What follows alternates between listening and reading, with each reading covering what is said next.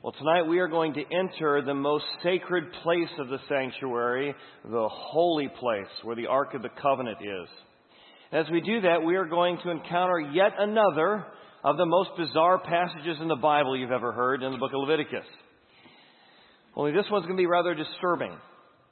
So, as we've been teaching through Leviticus, we've also been teaching how to study the Bible with certain Bible study methods or hermeneutical principles that were on that bookmark we gave out the first week. If you don't have that, feel free to pick one of those up because each one of these will help you in your own personal Bible study. The principle we're looking at today is this one. Use clear passages to interpret the unclear ones.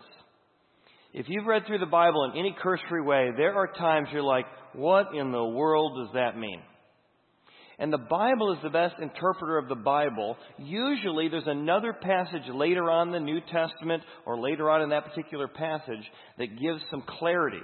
And we're going to need some clarity for today's passage. And we're going to eventually jump to Hebrews to help us. But actually Leviticus 10 is helped and explained by Leviticus 16. So we're going to let the clear passage help us understand the unclear one. Because what we're going to discover today is that God God's holiness is a fire. Like fire, there's something beautiful about fire. There's something dangerous about fire. There's something you want to get close to fire, and yet you have to be careful around a fire. God's holiness is a fire to be feared, but it's also a fire that can be consumed, can be taken into us. God's holiness is a fire to be feared because His goodness is so strong we can't even fully come into His presence without being in danger. And yet it's also a goodness, it's a kindness, it's a courage we can take into ourselves that becomes part of us, His Spirit in us. So to do that today, we're going to look at two idioms. And I hope as we look at these two idioms, we'll spend the bulk of the time on the first one, just a little bit of time on the second. We're going to understand how distinct God is, how holy God is, how unlike and other than us He is. And I hope we're going to be convicted a bit that we have a tendency in our current culture to make God in our own image. We want to come to God on our terms, which is a pretty arrogant thing. But philosophy in the last 50 years is common thinking that God should let us come to Him on our terms rather than us coming to God on His terms. The first idiom we're going to look at is this if you play with fire, you're going to get burned. And God's presence is that fire. And if you play with fire, you're going to get burned. So then Nadab and Abihu, the sons of Aaron, these are they are priests, they're the sons of the high priest, each took his censer and put fire in it. And then he offered profane fire before the Lord. Profane fire. Other commentators or other writings call it strange fire. They offer strange fire or profane fire before the Lord. Well, how bad can it be? I'm sure God will let it go. They're just, uh, these are pastoral people, priestly people, working in the sanctuary, doing God's work. I'm sure whatever profane fire is, I'm sure whatever strange fire is, God won't make that big a deal about it. Verse 2. Then fire went out from the Lord and devoured them. And they died before the Lord. And immediately you're like, what is profane fire? What is strange fire? Why is God so overreacting? Is this a good God? Is this a gracious God? Do I want to know this God? Do I want to get close to this God? I'm not sure I can trust a God who devours priests for simply offering things the wrong way. A lot of questions and a lot of lack of clarity here. And the chapter goes on and doesn't really explain the profane fire. So, in order to dig into this, we're going to take, if you have a Bible software, go to BibleGateway.com. If you typed in, for example, Nadab or Abihu, and see, does their name show up anywhere else in the Bible to give us commentary? Sure enough, it would pop up Leviticus 16. You typed in the phrase profane fire or strange fire, does that show up anywhere in the Bible? Sure enough, it does in Leviticus 16. Let's see if that helps us understand what's happened here and why this seems to be such a big deal. So, strange fire. First thing we discover in Leviticus 16, verses 1 to 2, is that the Lord spoke to Moses after the death of the two sons of Aaron. That's how I jumped to this passage, the sons of Aaron. When they offered profane fire. So God is now going to give commentary in chapter 16, talking about the Day of Atonement, about what happened back in chapter 10 when these two died. And the Lord said to Moses, I want you to tell Aaron, your brother, not to come at just any time into the holy place inside the veil. Going behind the veil where the Ark of the Covenant is is dangerous. And I want you to come into my presence, but there's only one time a year you can do that. And, and, and, there's only one person who can do that, not just a priest, the high priest. Because when you come before the mercy seat, and I'll explain what the mercy seat is in a moment, which is on the ark itself, lest he die. So God is warning you, I want you in my presence, but if you don't cover yourself properly, you're going to be in danger. Think of it with your kids, right? You, you said your kids or grandkids, hey, don't touch that stove, it's hot. And what's the first thing they did? And when they touched it, oh! Man, they played with fire and got burned. Does that mean the fire isn't good? Does that mean you have a bad stove? Does that mean you have an evil fire? No. It means they didn't take proper precautions in coming into the presence of something so holy. They didn't put on the oven mitt. Imagine in the morning, you know, you've been sleeping all night and somebody comes in and throws all the lights on in your house. You're like, oh, oh, my eyes, right? Your eyes can't handle how bright the light is. And God is saying, my holiness is so bright behind that veil. My goodness is so permeating. You can't come into my presence without the threat of death if you don't have a proper covering. And so God is warning in advance, I want you in my presence, but there's certain things you got to do to make sure you're safe, lest you die. Why? He says, here's why. Because I personally appear in the cloud above the mercy seat. Thus Aaron shall come into the holy place as the high priest with the blood of a young bull. You're going to need that. Sin offering and a ram as a burnt offering. Very specific things you need to come into my presence. And so what's happening back in chapter 10 is we got two guys who are not high priests, not on the Day of Atonement, not going through the proper covering to come into God's presence. And that's why I said our first point is it's strange when we think we can come to God on our own terms. I'm sure God will be fine with it. I'm sure not in danger. I mean, God's sort of on my level. He's a buddy. No.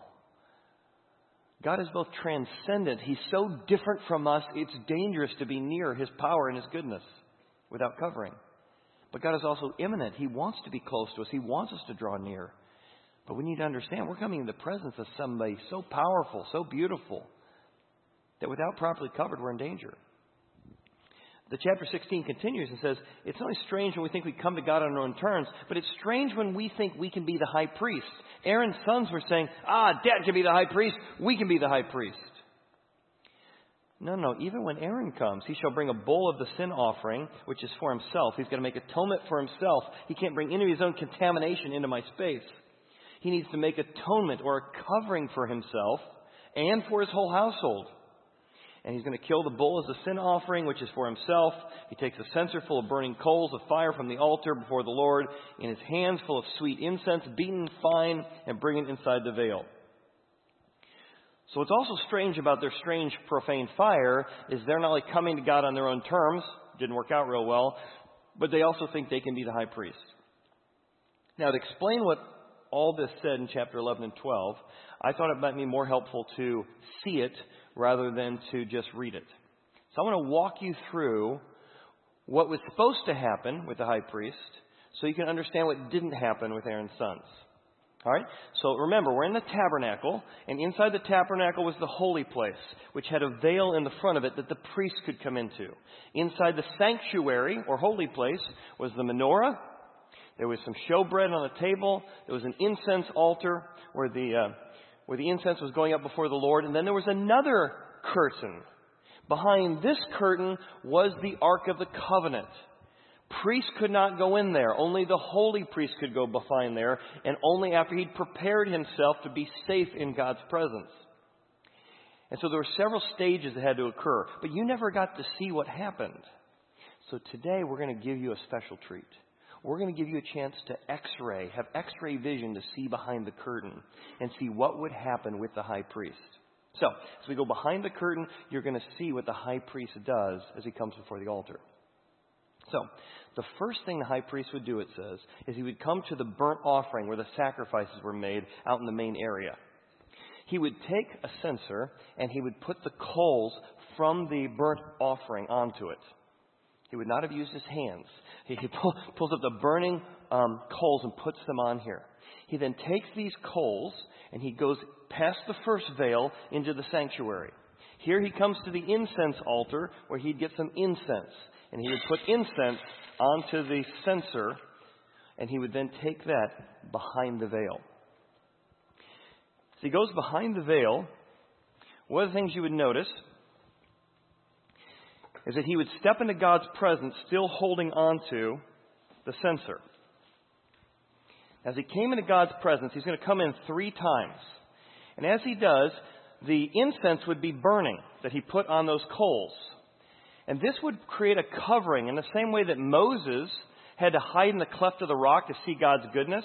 Because God is appearing right above the angels on the mercy seat. And the mercy seat is right here in this section he actually had the incense create a cloud covering that allowed him to see God's presence, but this became a barrier that allowed him to see God or be with God, but still be protected. So one of the reasons that this was profane fire is that Aaron's sons didn't have this protection going on. In the same way Moses had it, God wants you to see his goodness, but you need to be protected in order to do it. So, with the incense burning and this protection, he took the first step in, and then he would make his way back out. Now, as he made his way back out,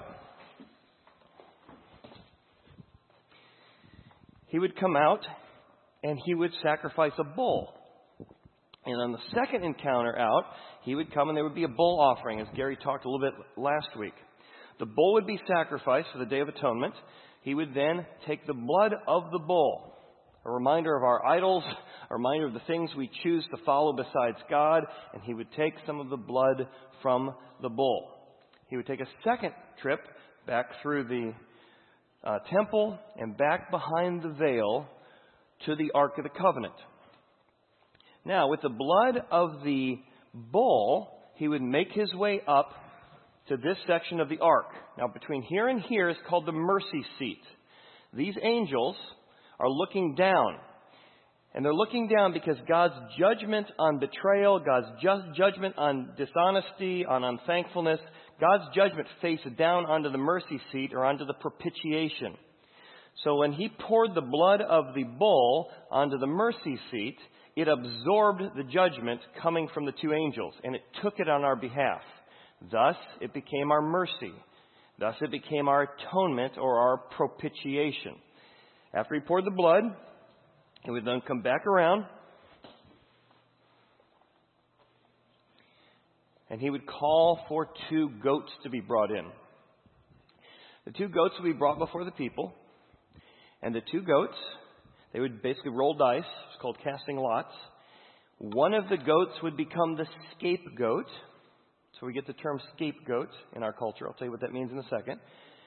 That's the one that escaped judgment.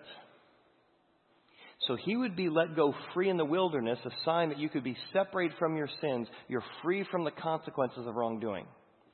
The other goat that the dice or the lots fell toward would be the sacrificial goat. This was an innocent goat that would die on behalf of the priest and the people and everything they've done wrong. So we have a scapegoat. And what's a scapegoat? Someone innocent who takes the blame for what somebody else did. So this was a powerful image of a scapegoat and a sacrificial goat. The sacrificial goat would be killed. His blood would be collected for a third trip into God's presence in order to be back behind where the high priest could go. So he would take the blood of the goat, the sacrificial goat, make his way behind the veil. He would then come up into the ark. Again, this is not the bull's blood. Quick reminder, this is the goat's blood sacrificial goat poured into the bowl. It would then be poured again onto this section here. Now, before he did that, he would take the blood and sprinkle it seven times, And we noticed how blood all through the Bible is used to sanctify or to cleanse something because it's a sign of life. So everything's being cleansed. Seven times around the ark, poured it into the section on the mercy seat. So, this is the process that the high priest went through because God wants us to come near. He's immanent, He wants to be close. But we need to recognize He's transcendent. You just can't come into His presence unprotected. And that's everything that happened behind the curtain. Now, when you understand all the proceedings God put in place, you suddenly realize, oh my goodness, Aaron's sons didn't know what they were dealing with. They came in to God's presence on their own terms. They came in thinking they were qualified to be the high priest. They didn't need the covering. They didn't need the smoke. No wonder they were in danger.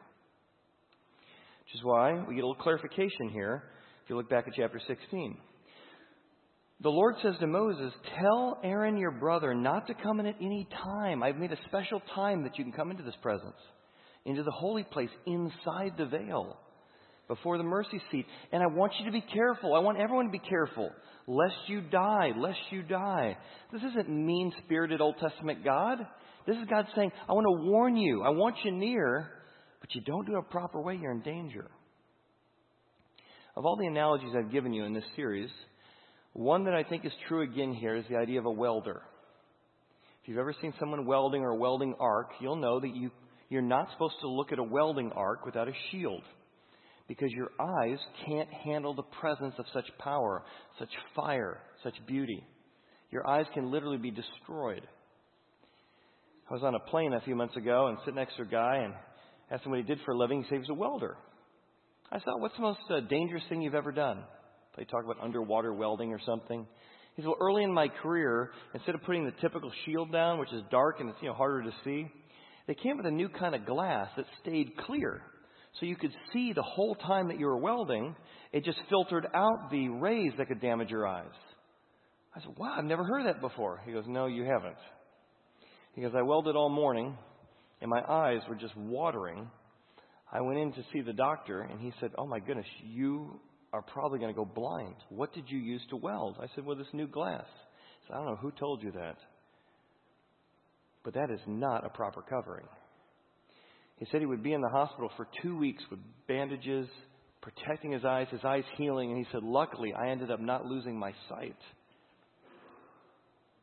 Well, there's an example of somebody who came into the presence of something powerful with a covering, just not the proper covering to be in the presence of such power.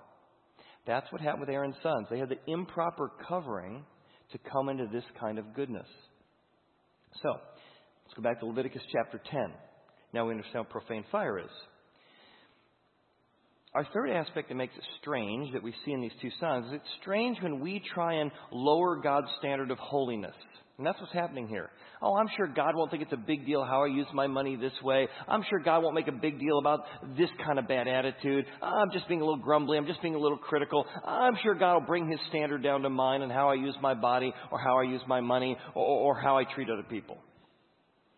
See, Moses says to Aaron, This is what the Lord spoke, saying, By those who come near me, if you want to be near me, you're going to experience me. I must be regarded as holy. Let's start with the word holy for a second. That's just not, not just holy conduct. Think of it like this You've seen moments of somebody who's really kind. God is the whole version of kindness. You've seen people who are really courageous. God is the whole version of honor and courage.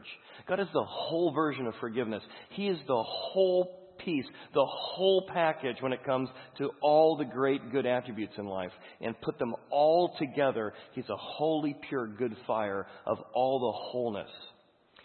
And before all the people, I must be glorified. So Aaron held his peace. I'm going to explain this and then it'll word it. It's a little hard to follow for a second. He's saying, Now, Aaron, you represent me as a priest to the people. Your sons have just died. Because you represent me, if you mourn and if you grieve, you're going to give an improper perception to the people that you think I'm not good and that you think what I did is unfair. So I want to ask you, as the high priest, not to mourn your son's death. Because people could misconstrue that as you saying, Well, I shouldn't have done this, that I'm not holy, that this was unfair. I warned you. So I want you to not mourn your children's death, though I'll let my people mourn it, because I don't want you as leaders to give an improper perception. So here we see this call to leadership, even in the Old Testament, that as leaders we're held to a higher level of standard. Now, let me play it out here what it says. So Moses calls Misha and Elzaphan, the sons of Uzziel, the uncle of Aaron. And they said to them, We need you to come near, carry your brothers, Aaron's sons, from before the sanctuary out of the camp. So they went in and carried them by their tunics out of the camp. So I can't imagine. Oh, you're a father. Your sons didn't follow proper procedure. They touched something hot. They went into a dangerous situation. You're not mourning, as Moses will tell you in a second. Meanwhile, some other relatives come in and they're dragging out your sons by their tunic because now the sons have become unclean. They're dead, and you have uncleanness in God's holy place, and they're pulling this, the, the deadness out of the sacred space.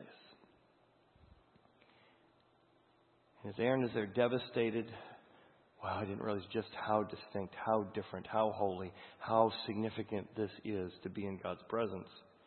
Moses goes on and says, Aaron, Eleazar, Ahithamar, his sons, his other sons, do not uncover your heads, a sign of mourning, nor tear your clothes, a sign of weeping, lest you die. And wrath will come upon the people.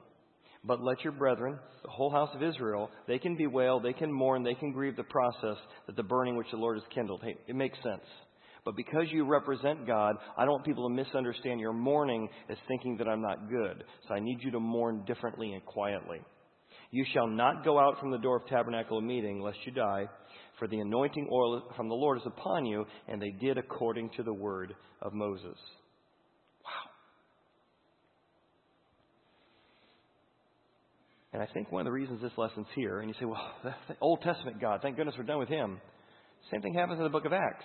Ananias and Sapphira, early on in the book of Acts, decide they think they can sell a piece of property, pretend that they're really giving all of it, but keep a piece back. Peter shows up and says, Hey, you've not lied to, to men, but to God. And Ananias and Sapphira drop down dead because they came into a holy presence of God, tried to get credit for themselves for something they hadn't done. So this holiness of God transcends the Old and New Testament here. And we can't bring God down to our level. We need to recognize that in Christ, He brings us up to His level. But the idea that we can sort of tell God he needs to not take such and such so seriously or not such and such so seriously is pretty arrogant and self centered if you think about it.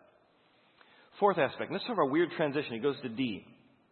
It's strange when we lose the ability to discern between good and bad, holy and unholy, clean and unclean.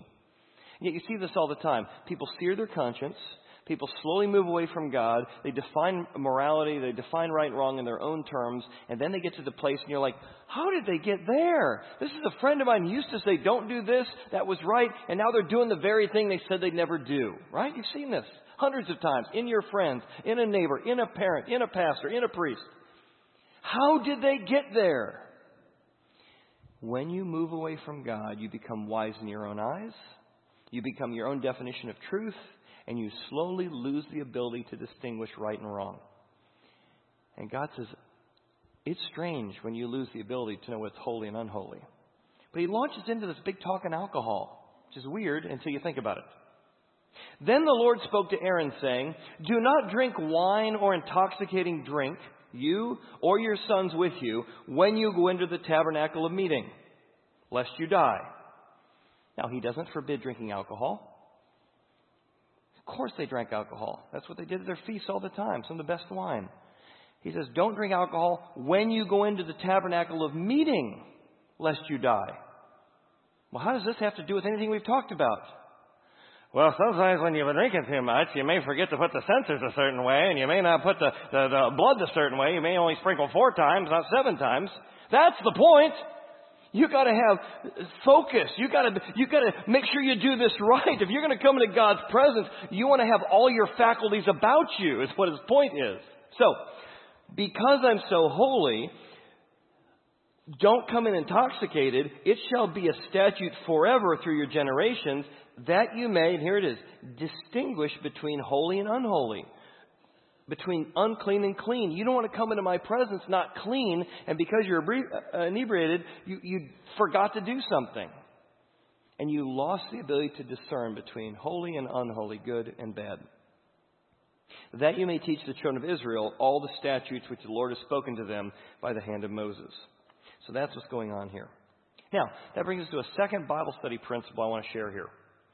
And this is really creative. I call it the Jesus principle. I know, I know, I know. Worked really hard on that one.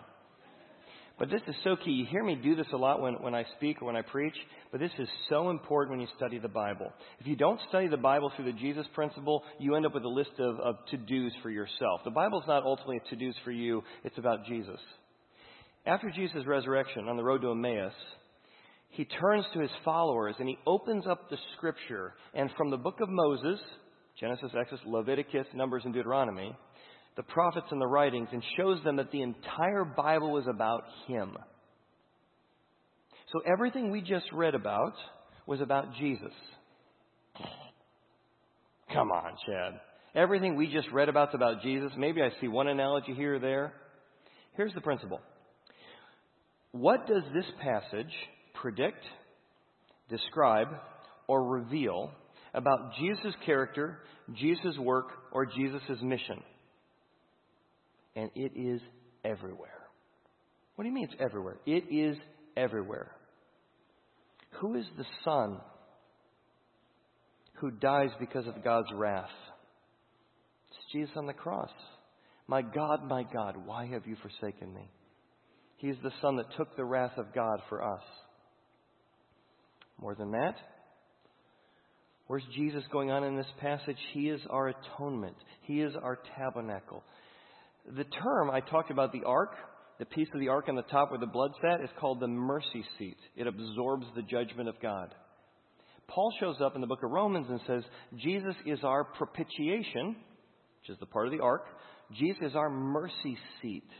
His blood absorbed any judgment we deserved for our wrongdoing so that we could be free.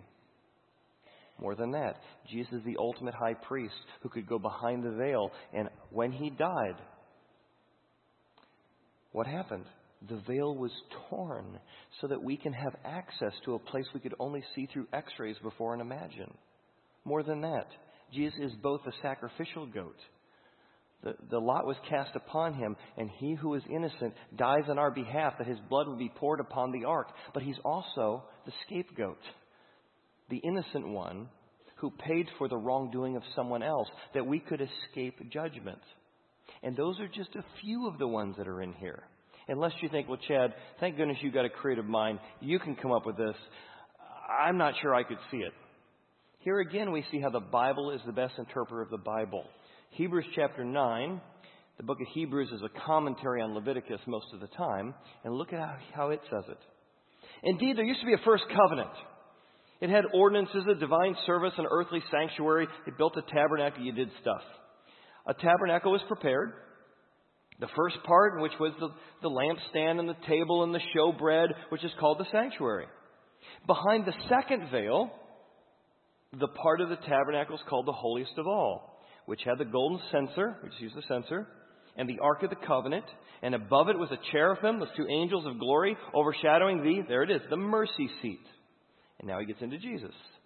Now, when these things were prepared back in Leviticus, the priests always went into the first part of the tabernacle, performing services, but they couldn't get into the second part, only the high priest could. And he could only do there once a year, alone. The Holy Spirit did this, or indicated this, or taught this the way into the holiest of all was not yet made manifest while the first tabernacle was still standing. It didn't fully work. You had to do it again and again and again, every day more sacrifice, every year another day of atonement. However, it was symbolic for the present time. It pointed us to the ultimate high priest. It points to the ultimate sacrifice in both gifts and in the sacrifices. They were offered, and they cannot make him who performed the service perfect in regard to conscience. We needed to be made perfect in conscience, and these things didn't get the job done. But Christ, Verse 11. But Christ came as the ultimate high priest of the good things to come with the greater and more perfect tabernacle. Remember, Jesus turns to his disciples and says, I will, I will destroy this tabernacle. I'll destroy the temple and rebuild it in three days. He is the tabernacle. He is the sanctuary. And he who was crucified rebuilt the sanctuary in three days on Easter. Not made with hands. No, no, now a temple that could be put into you and put into me. It's not even of this creation what he would do. Not with the blood of goats, there's our goats. Not with calves, there's our calves. But with his own blood, he entered the most holy place once and for all, having obtained eternal redemption. Wow! It's all about Jesus. Now, there's principles about us respecting God's holiness, but but it's really about what God did for us that we can live in freedom, free from guilt, free from shame, that we can understand a God who is so powerful and transcendent and other than us. We're like, I, I can't come into His presence. Yet He made a way that we as unclean people can not only be in His presence, but to know Him and to know He is with us. Which brings us to our second idiom. I told you to spend a little time on this one. The first one is if you play with fire, you're going to get burned. The second one, though, is so powerful. It's how this chapter ends priests get a fire in their belly. Unlike just Aaron's sons or the high priest, now in the New Testament, because God dwells in anyone who asks for forgiveness, you and I become priests. Did you know that if you're a follower of Jesus, you're considered a kingdom of priests? You, not me. Not people who are professional pastors.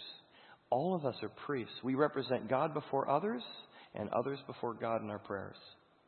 And God wants priests to taste and see that God is good. And the same God that's like, oh my goodness, stay away from the fire, is followed up in this story by saying, just because you've had experience with my transcendence, my holiness, I still want to have a communal meal with you. I still want to dine with you. I don't want you to be scared of me, God says. So he's going to tell the priest after this incident, let's come into my house, let's dine together, and let's talk, and let's be intimate, and let's be close together. And you can imagine, they're still mourning the loss. So Moses spoke to Aaron and to Eleazar and Ithamar, his sons who were left. Take the grain offering, that was the bread offering I made for you a few weeks ago and about six weeks ago, and the remains of the offering made by fire. Because remember, you took a portion of it, you burned that before the Lord, and the rest of it you made into bread, and the priests only could take that bread behind the first veil, and they would eat the bread in a communal meal to celebrate God. So Moses says, Hey, guys, I know you're mourning, but I'm not seeing you eating and communing with God. You're supposed to eat it. You're supposed to take the fire of God into you. You're supposed to take the, the presence of God into you without leaven, without sin, inside the altar. For it is most holy. Eat it. There is again. Eat it, eat it, eat it in a holy place. Because it is your due and your son's due. God wants you to take him into you. These sacrifices made by fire. So I have been commanded. Well, as it goes on, Moses made careful inquiry. Something's not right here, and we don't want this to happen again. He checks about the goats and the sin offering. Check. There it was, burned up properly. But Moses is angry with Eleazar and Ithamar, the sons of Aaron, who were left. Why? Saying, Why have you not eaten? Why have you not taken into you this gift of the sin offering in the holy place where you're supposed to be, since it's most holy?